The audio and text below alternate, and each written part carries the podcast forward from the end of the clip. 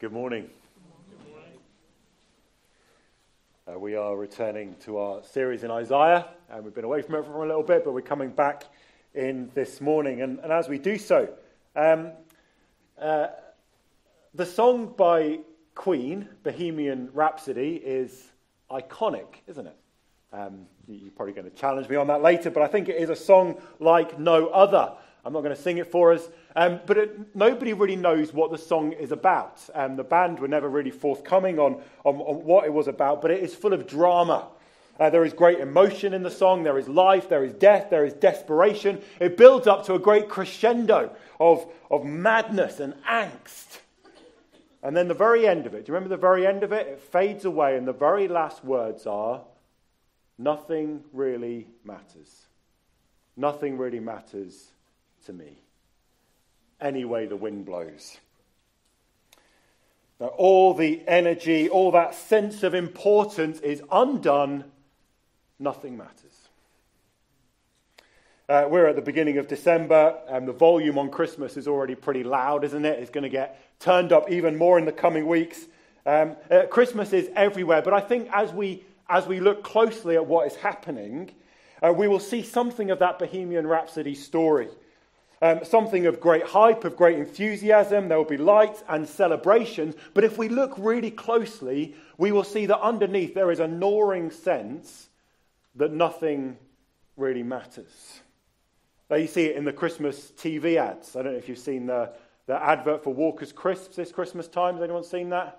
Um, I'll, I'll, tell you about it. Um, what, what, happens is um, there's a kind of series of scenes of Christmas disruption the stress of people coming together for Christmas. Uh, the, the advert leans into tricky Christmas moments and then it offers a solution. What is a solution to resolve interpersonal conflict?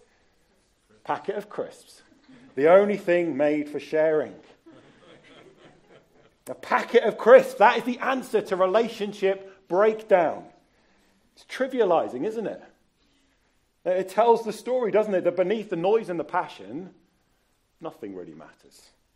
You scroll on your social media feed, if that's something you do, and you, you scroll through and you'll see there'll be an, an insight into something horrific. Uh, a, a, glance maybe about something about the war in the Middle East, and, and there'll be a, a, great tragedy that is being put before you. And, and yet, before the weight of it can really land, you come to the next thing, and something utterly ridiculous is put in front of you a cat video. Um, the, the algorithm of our social media is designed to entertain and keep our attention.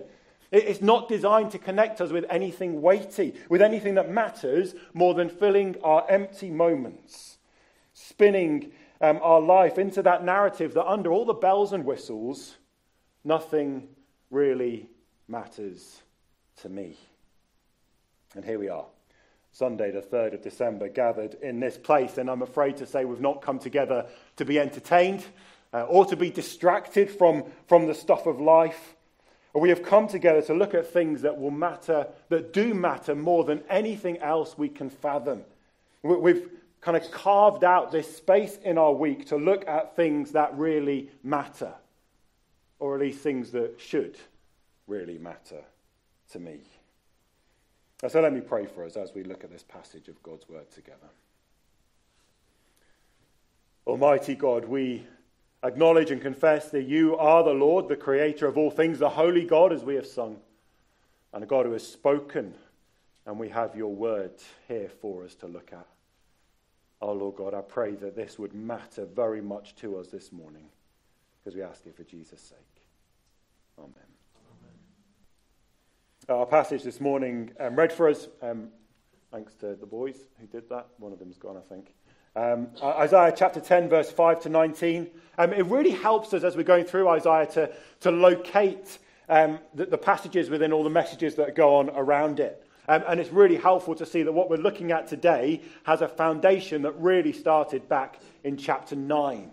Uh, uh, back in Isaiah chapter 9, uh, we heard about light that shines into darkness. Verse 2 speaks about the light shining into deep darkness. Verse 3 of chapter 9 speaks about light that brings an explosion of invincible happiness. Now, verse 4 of chapter 9 speaks about the light smashing the yoke of oppression. The bondage of death being shattered by the coming light. The light is coming. That's the message in Isaiah 9. And it's coming. And it's all going to come about because, for to us a child is born, to us a son is given, and the government will be upon his shoulders. God's king is coming. That's the message in Isaiah 9. He's coming. He's a king like no other. He's going to reign over a kingdom with no end. Now, his kingdom, his coming kingdom, will be a place where there is no pain and no oppression uh, and no suffering and no tears and no death. And he's going to establish his kingdom, it says, with justice and righteousness. That this is the real answer to relationship breakdown, the coming kingdom of this great king. Not a packet of crisps, uh, but the Son who is given. And, and how the, the following chapters then work after that great promise is put in at the beginning of chapter 9. Well, it works like this. Um, after that promise about this reign of the righteous king, uh, there are two messages of judgment on pride the pride of Israel and the pride of Assyria. And then when we get to chapter 11, we again look at a promise of this coming king, the reign of the righteous king. You see, this great kingdom that is promised is not the world as we know it, not the world as Isaiah knew it either. Uh, sandwiched between these great promises of this future kingdom are messages that confront what is wrong in the world. And with that promise of what is going to come that is right, we can now explore the things that have gone wrong and what the Lord is doing about it. Uh, in our passage today, I think we'll see three things. Uh, we'll see that God holds all things, God holds all accountable, and God holds all hope. So, first of all, God holds all things in his hands. Now, as, as we begin to look at, at what this says, uh, let me just flag something up that we'll come to later. Um, Isaiah is speaking these messages to people who live in the land of Judah, in Jerusalem particularly. Uh, we saw when we last looked at this in chapter 9, verse 8, that the message there was not about Judah, it was about Israel. The people of Judah are listening in. And, and again, if you look how our passage begins in verse 5 of chapter 10, the subject of the message is the Assyrian. Now, the message is not for Assyria, it's about Assyria, but it is for Judah. We have to think how will the people of Judah listen to a message about Assyria? And, and, and, as we think about that, let me remind you of what we saw in chapter 7, where we met King Ahaz, the king of Judah at that time. King Ahaz is in a real dilemma. You see, there's a lot of fighting in the world, lots of war. Um, Judah is under attack. And the problem in the world is Assyria, a great superpower, um, eating other nations for breakfast. And the world is terrified about Assyria. So some of the smaller nations are kind of clubbing together in order to resist Assyria when it comes. And some of those nations want, um, want Judah to join their little club. Um, Ahaz isn't quite sure about whether he wants to do that or not. Uh, Ahaz's own idea is why don't we ask for Assyria to come and help us? Now, why don't we get the biggest bully to deal with all the other bullies? So the talk on the streets in Jerusalem is there is war at the borders. There is rumor of war everywhere. Should we go to Assyria to help us or not? We'll come back to that. Uh, but chapter 10, verse 5 is, is shocking. Uh, God describes Assyria like this He calls them the rod of my anger, in whose hand is the club of my wrath. What does that mean? Well, verse 6 explains I send him Assyria against a godless nation. I dispatch him against the people who anger me, to seize the loot and snatch plunder, and to trample them down like mud in the streets. The godless nation is Judah. The, the word for nation here is a word that is usually used for all other nations of the world apart from Judah. Uh, but it's a way of saying Judah has lost its way. Judah have forgotten who they are, not just lost their way, they've become godless. They've, they've kicked against everything they've ever known about God and assimilated into the ways of the pagans around them. So we see repeatedly in the Bible that what happened to, to Judah is a replication of what happens to everyone. They represent the lostness and rebellion of people. And God's response is anger. And I remember the promise in chapter 9 of the coming king. That the coming king is going to bring in a kingdom of peace. And that coming king is going to bring in a kingdom like that because the world has forgotten what it was made for. And we were made for love, made to love God and love one another. But we've made a whole heap of mess. And God doesn't sit idly by. God's righteous anger is raised by all that breaks and ruins his beautiful world. You see, his anger isn't like our anger. His anger is not arbitrary and uncontrolled, it is God's settled disposition against wickedness. Now, whenever we hear that God is angry, we can be very sure that it is caused by something that is evil indeed. And his anger is active. He acts to clean the world of wickedness. His, his anger acts to open the way for eternal justice and peace to come. And Judah has provoked his anger. In fact, verse 6 really is echoing a warning we heard back in chapter 8. Uh, chapter 8 has this, this, this strange bit where Isaiah has a son, and he's told to call his son Maher-Shalal-Hash-Baz. Uh, and the, the, son's name is a message of warning, a, a warning of imminent destruction, a warning to Judah not to go to Assyria for help, but to go to the Lord. Well, that name, Maher-Shalal-Hash-Baz, the Shalal and the Baz, um, is echoed in verse 6. It's the same warning, reminding them of that warning about Assyria. Assyria now who is sent by the Lord to destroy. And, uh, verse 5 has something of the sense of a, of a kind of gigantic comet smashing into the world. It, it, shows to us the devastating reality of the living God. Just listen again to what it says. We're going to press into this for a moment. The Assyrian, the rod of my anger.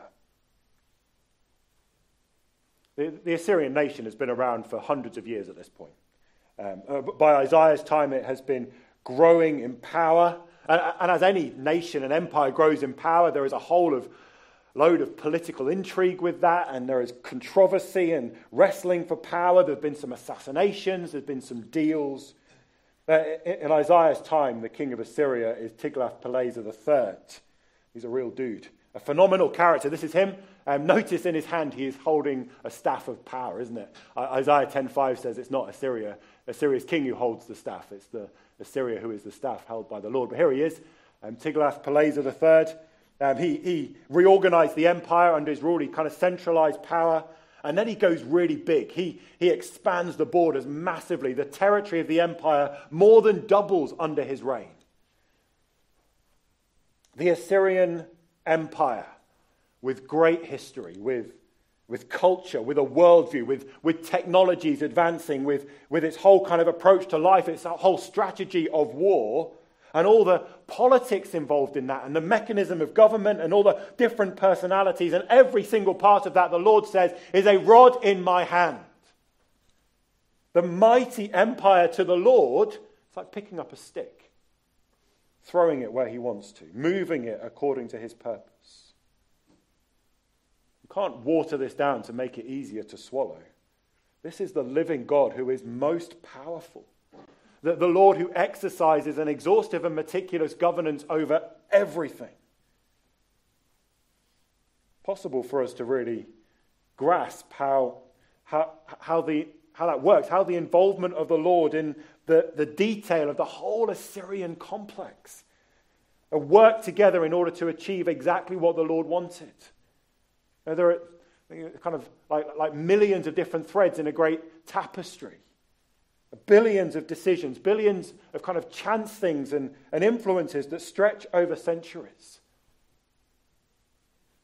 You know, we, we can maybe get a grasp of it if we asked ourselves the question uh, why did Germany invade Poland in 1939? Some historians among us might want to offer some views on that. There are libraries full of books exploring that question. And, and really, to understand that question, you have to take into account the whole of modern European history. And if you want to think about whole of modern European history, you really need to understand all of pre, pre-modern European history that it's all been built upon. And then you might want to look at the particular personalities involved in that one decision. Let's see how Hitler was a, was a product of his time and he was a unique leader. And his rise to power coincided in, and was enabled with a whole host of other factors. So many factors involved in one decision to invade. And we're told in Isaiah 10, verse 5, that when Assyria was sent to attack Judah, they're sent by the Lord who orchestrated every part. For the Lord, that was impossibly easy. It's like picking up a stick. And we are confronted here in this text with the living God. God who is more real than our words can express, who is more significant than anything we can imagine. God who, cannot be neatly contained.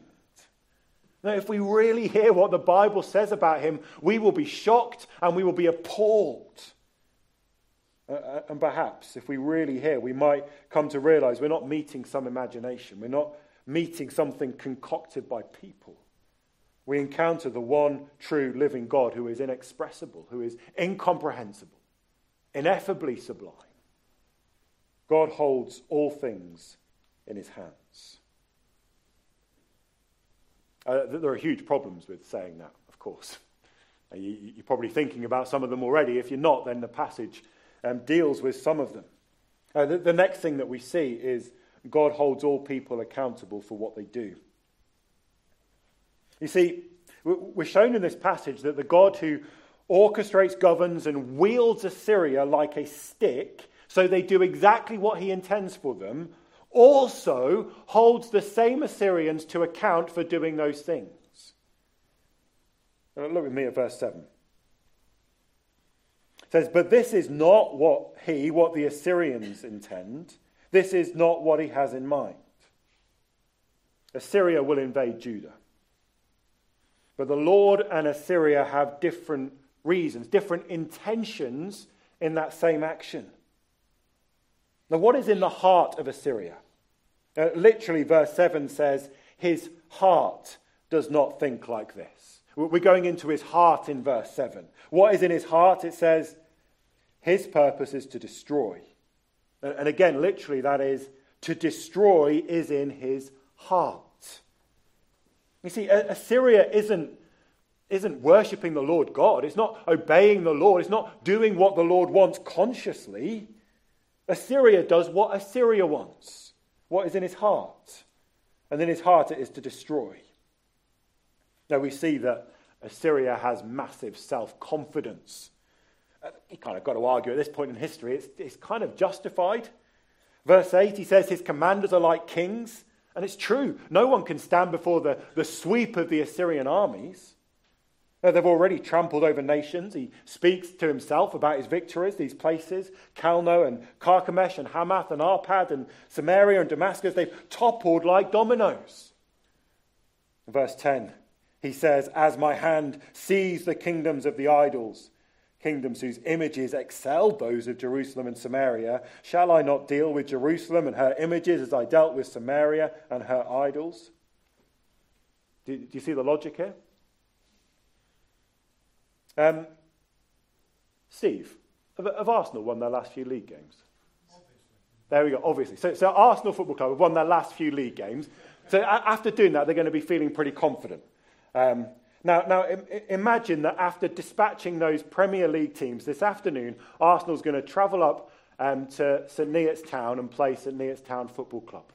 How will they feel about that game? They're not going to be fazed, are they, about the outcome? Now, Arsenal's day job is beating the best in the country. They're not going to be fazed about playing St Neots Town Football Club. That's what Assyria's saying. Saying, we easily beat these other places. So Judah, not going to be a problem. We're the best. And because they are the best, they have it in their hearts to destroy. And notice that it's the gods of these nations that couldn't stand before Assyria. The idols of the nations couldn't protect their own. And, and Assyria says Jerusalem has its fair share of idols. That's true. It's, it's, taken on all these images of false gods and made them its worship. And, and Assyria looks at them and uses a derogatory word to describe them, uh, calls them the non entity gods. It's a bit ruder than that. Um, Assyria is, is right when it says these idols, they, they offer about as much protection as, a, as an umbrella before a tsunami. But, but the twist is what goes on in the heart of Assyria. See, Assyria, as it makes these bold kind of statements, it's not saying, Assyria are not saying, our gods, the gods of Assyria, are stronger than the gods of these other places. That, that is what they think. That is their worldview. That's, that's how they, they saw the world. They thought their gods were stronger than the other gods, but they're not saying that. That they're saying we are stronger than their gods. That they don't see a difference between themselves and the deities. Uh, even in verse 13, Assyria is saying, like a mighty one. A mighty one. That is in Isaiah 124 how the Lord God described himself. That's how Assyria thinks of himself. He's, he is a God over all these places.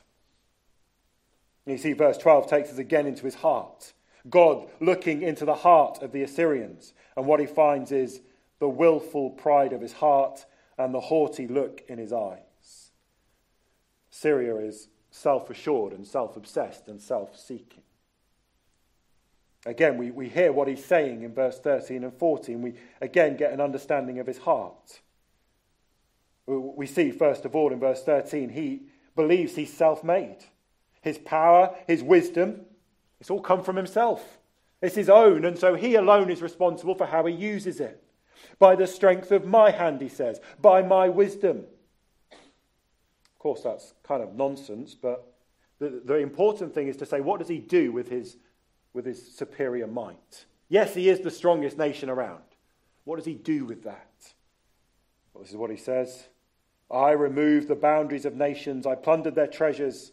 Like a mighty one, I subdued their kings. Uh, and then he gives a little picture to explain it in verse 14. He says, As one reaches into a nest, so my hand has reached for the wealth of nations. As people gather abandoned eggs, so I gathered all the countries, not one flapped a wing or opened its mouth to chirp. Saying it is so easy, so simple. It's like, it's like going collecting eggs. Like a child can go and collect the eggs from the hens. It's not difficult. So easy. It's like abandoned eggs. There's not even a parent bird to, to kick up a fuss. These eggs, they're so weak and they're so vulnerable. And there's the heart of Assyria. When he comes across something weaker than him, his instinct is to take and not to protect. Simply because he is stronger. That's his logic. Because he's stronger, he thinks he can use his strength to take from the weak. That's the Assyrian heart. Using his strength to abuse others just because he can. No one can stop him. He acts like God. He's unaccountable. He's unanswerable.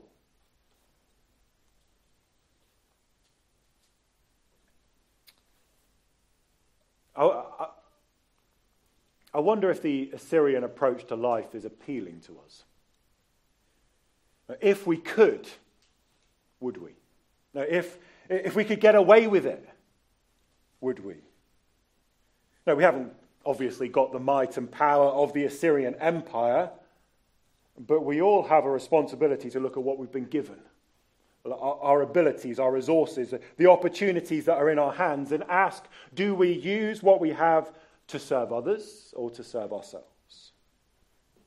And it's like um, the, the biblical work ethic. In, in Ephesians 4, it says yeah, you shouldn't steal, which is a good rule for life, isn't it? Don't steal because it harms others. But, but then it says, no, no more than that. We should work not simply so that we can serve ourselves, we work so that we don't need to steal and so we might have something with which to serve others. Now, what do we do with what we have? With our time, do we use it for ourselves or for others? Uh, with our things? With our smartphones, if you have one, what, what do you use it for? Uh, just because we can, just because we can get away with it, just because no one is watching, does it mean we should? Now, like with ancient Assyria, the Lord is concerned with what happens in our hearts. He sees our hearts. And for Assyria, they will be held to account. That's what verse 12 says. When the Lord has finished all his work against Mount Zion and Jerusalem, he will say, I will punish the king of Assyria for the willful pride of his heart. But the, the question still nags a little bit. Like, how, how does, does it work? God holds Assyria like a rod in his hand. God uses Assyria to accomplish his purposes. So, how can he hold Assyria responsible for doing what God intended? I think we're being shown that the answer, in part, is because Assyria has different reasons for the same action. It's what is in the heart of Assyria that is being measured and found wanting. Again, though, we're going to, we're going to say, but, but how, how, how does that work? Now, how can the Lord and Assyria have different intention in the same action? Now, if we ask the question, why does Assyria invade Judah? The answer is because the Lord wills it for his purposes. And because Assyria wills it for their purposes. And those, both those things are true. And they're not competing intentions. It's not a bit of one and a bit of the other. It is 100% of both. We don't really know how that works, to be honest. And what we do know is that the Lord absolutely controls these events, that He is holy and righteous in all that He does, and we know that Assyria is doing exactly what it wants. It is free to do what it wants, and what it wants in these events is sinful and makes them guilty before God. We don't really know how it works. And nobody really knows how those things come together except God alone, because God is only God, and we're not. Now, God is capable to do what we cannot conceive because He's God and He's not us. Uh, John Piper suggests that if we human beings are able to handle radio- radioactive uranium to produce useful energy without being contaminated by deadly radiation, then how much more can the infinitely wise God handle the deadly evil of sin without contamination to bring about his wise and holy purposes? And so in verse 15, does the axe raise itself above the person who swings it? Or the sword boast against the one who uses it, as if a rod were to wield the person who lifts it up, or a club brandish the one who is not wood? That's the foolishness of the Assyrian heart. God uses them for a purpose. God is free to do that as sovereign creator. But Assyria doesn't see it like that. Assyria considers itself above God. That's the foolishness. The axe is made by the craftsman. The axe has its being and its usefulness from the one who made it and the one who uses it. And it is crazy for the axe to start to complain and, and to say to the woodcutter, I'm tired of me doing all the chopping and you doing all the swinging. Let's swap roles. It's bonkers. But that's what's in the Assyrian heart. They want to take the place of God. And, and the point is, how can you successfully fight against the one who is sovereign over your total existence? Like, um, like the child sitting on, on his father's knee are being held up by knee as she slaps him in the face. Now, the only way the child can reach the face is because he's lifting her up. That's what Assyria does. Assyria's strength and power came as a gift, and they use their gift to slap God in the face. They forget that even the breath they use to curse God comes from Him. The energy they use to rebel against God comes from Him, and the Lord will hold them to account. Verses 16 to 19 describe the devastation that will come upon Assyria when the Lord punishes them for the pride of their heart.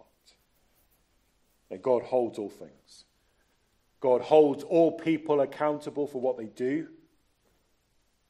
And then, thirdly, God holds all hope. This passage is difficult, um, but I think it's important that as we try and work out what to take from it, we ask, what was the message for Judah? a message about Assyria, but not for Assyria, for the people of Judah. Now, why is the Lord doing all of these things? Now, that's what Judah must reflect upon. The passage isn't coming in a vacuum. Now, why is the Lord doing this? And we've already been told what his great purposes are. Uh, back in the beginning of chapter 9, his, his great purposes. For to us a child is born, to us a son is given, and the government will be upon his shoulders and he will be called Wonderful Counselor, Mighty God, Everlasting Father, Prince of Peace. Of the greatness of his government and peace there will be no end. He will reign on David's throne and over his kingdom, establishing and upholding it with justice and righteousness from that time on and forever. The zeal of the Lord Almighty will accomplish this. That's the great purpose of God. That's his, his, zeal, the zeal of the Lord Almighty, is to bring in his king, a king like no other, to reign over a kingdom with no end. A kingdom that will fill the whole world with peace and justice and righteousness. It's the world that every one of us longs for. The zeal of the Lord will accomplish it. That's his, his passion project. In chapter 10, verse 5, we then learn that the Lord, that the Lord with such all encompassing power that he can hold the whole Assyrian empire like a stick in his hand, the incomparably sovereign God with power over all things. It is his passion project to bring in the kingdom. And so, to bring in that reign of justice and peace, he must deal with the wickedness and wrong in the world. And his anger is aroused by aroused injustice against Judah, the godless nation. And his anger is, is, is raised up in justice against Assyria, full of prideful violence. And his anger is raised up against all sin that has no place in the coming kingdom of peace. So, what's the message for Judah? Well, first of all, there's a call to self examination. The heart of Assyria is laid bare and held up as a mirror for Judah to examine themselves.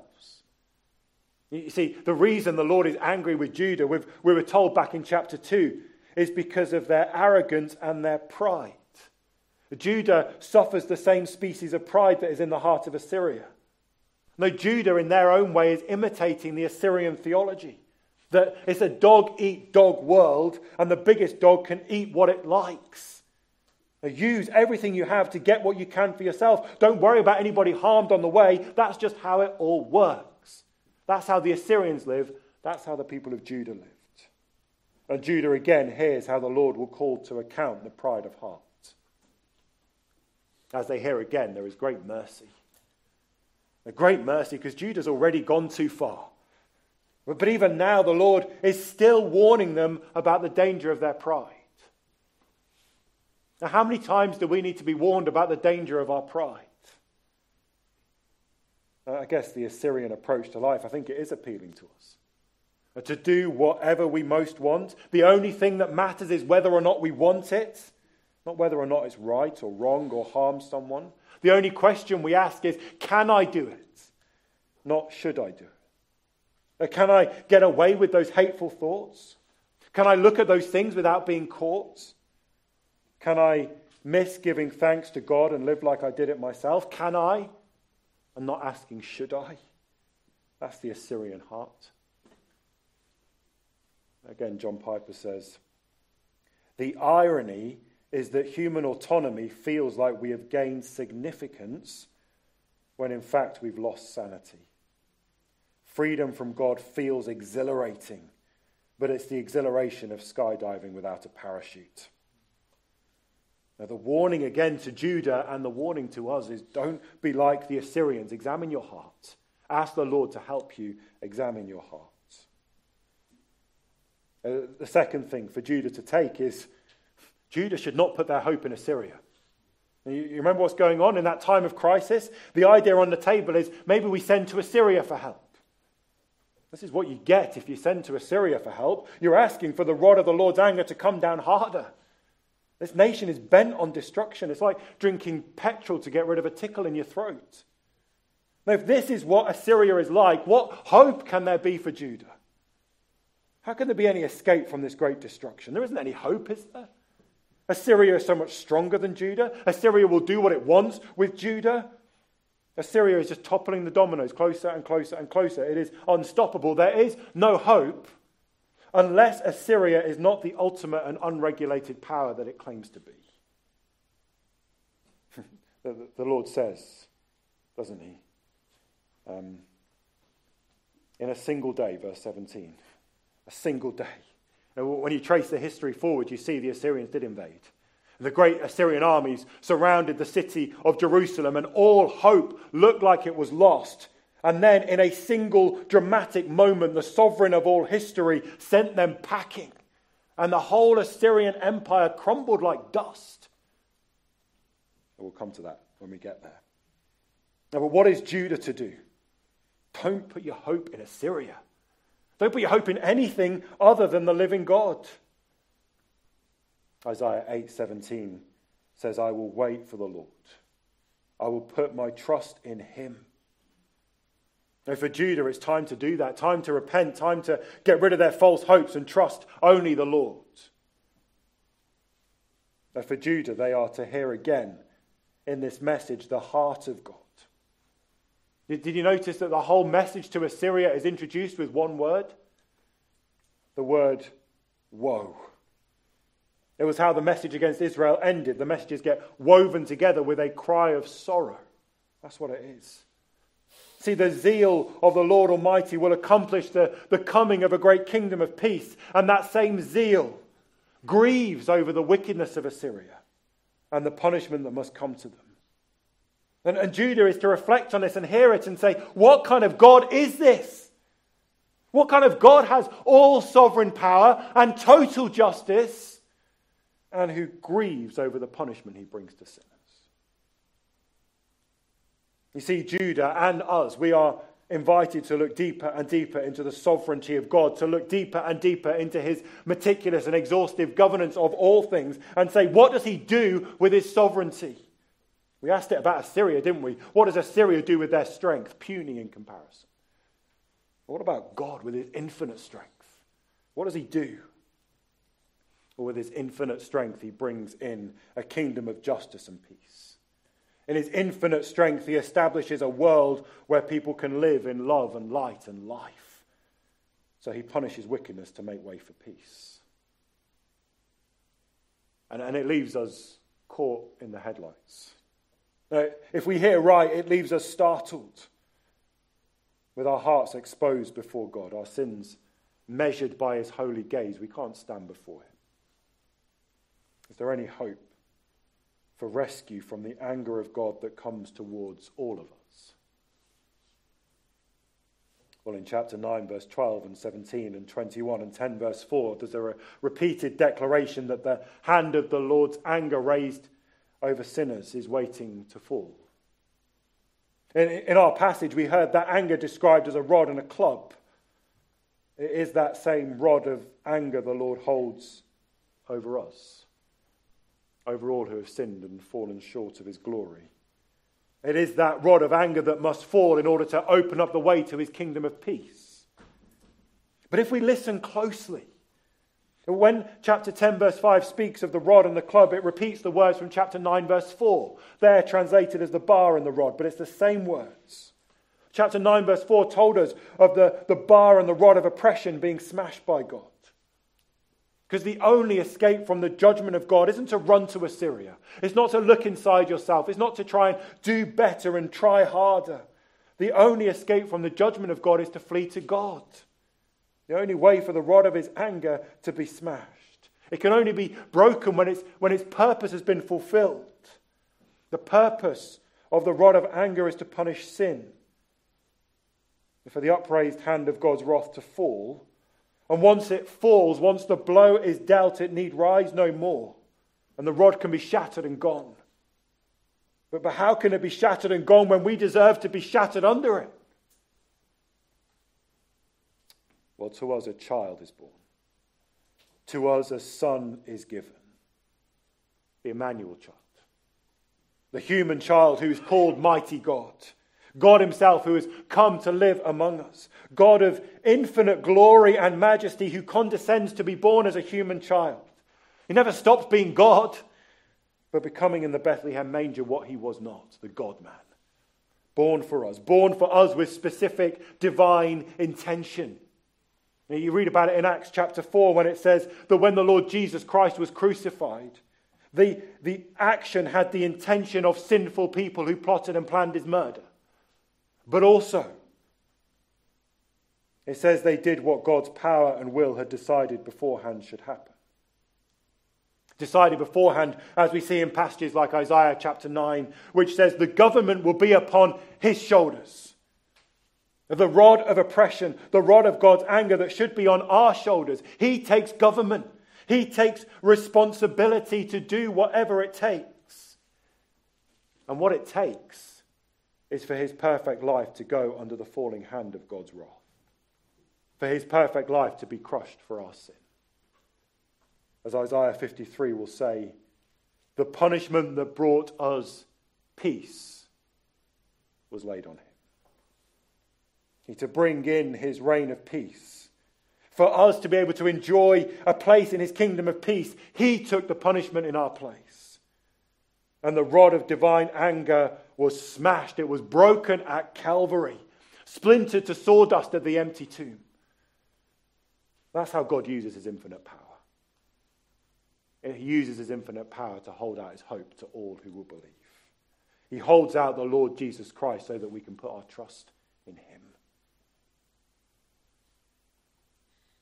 And we sit here, Sunday, the 3rd of December, 2023. These difficult and dangerous things put before us in God's word. And I suspect that the closing lines of Bohemian Rhapsody whisper in our hearts nothing really matters. Maybe we lost concentration a while ago. We're already distracted by other things. Minds drifted ahead, the week ahead looming unchanged by our encounter with God and His Word. Because deep down we sing, nothing really matters. But you know, might it just be? Might it just be that the God who wielded Assyria like a stick, God with that all encompassing providential power, might it be that he organized that Isaiah record this message? And that a passage was transmitted through the ages under the supreme governance of the Holy Spirit, so that on this very Sunday morning, as we sit here, we hear this passage and we have our attention put upon it. Because this is how God has planned to advance his good purposes in your life. Now, if the kingdom is coming, and the Lord Jesus says the kingdom has come, the king has come, the kingdom is here, he says. If that kingdom is to be populated with those who hear his warning and turn and repent, then today this warning has reached your ears, calling you to turn and to repent. You can harden your heart. You can shrug your shoulders and say, deep down, nothing really matters. Or you can ask the Lord Jesus for mercy. You know, perhaps some of us sitting here, we, we've just become so dulled. Will His word wake us up from our slumber? Now, some perhaps here this morning, we did once call on the name of Jesus Christ, but it's just got, I know, so diluted. Maybe perhaps if we, if, we, if we take an honest look, we've, we've somehow adopted a kind of shrunken, domesticated version of God. It's no better than the non-entities that Assyria saw in the nations. The God has become to us no more than a kind of figurehead, impotent, not worthy of our adoration. It's why our praise is so dry. And our prayers, we don't, don't really bother much, do we, really? Not with any fervency or intensity, because this God in our imagination is not really able to do anything. And, and to pray for his kingdom to come, it doesn't really excite us because we don't really care about his kingdom coming because our dreams are set on something else. And Isaiah chapter 10, it tells us of the God who holds all things, of the God who holds all people, us included, accountable for what goes on in our hearts, and a God who holds out all hope to any any who will trust in Jesus. Nothing really matters. Does any of that matter to you today? Let's take a moment of quiet. Ask the Lord to search your heart.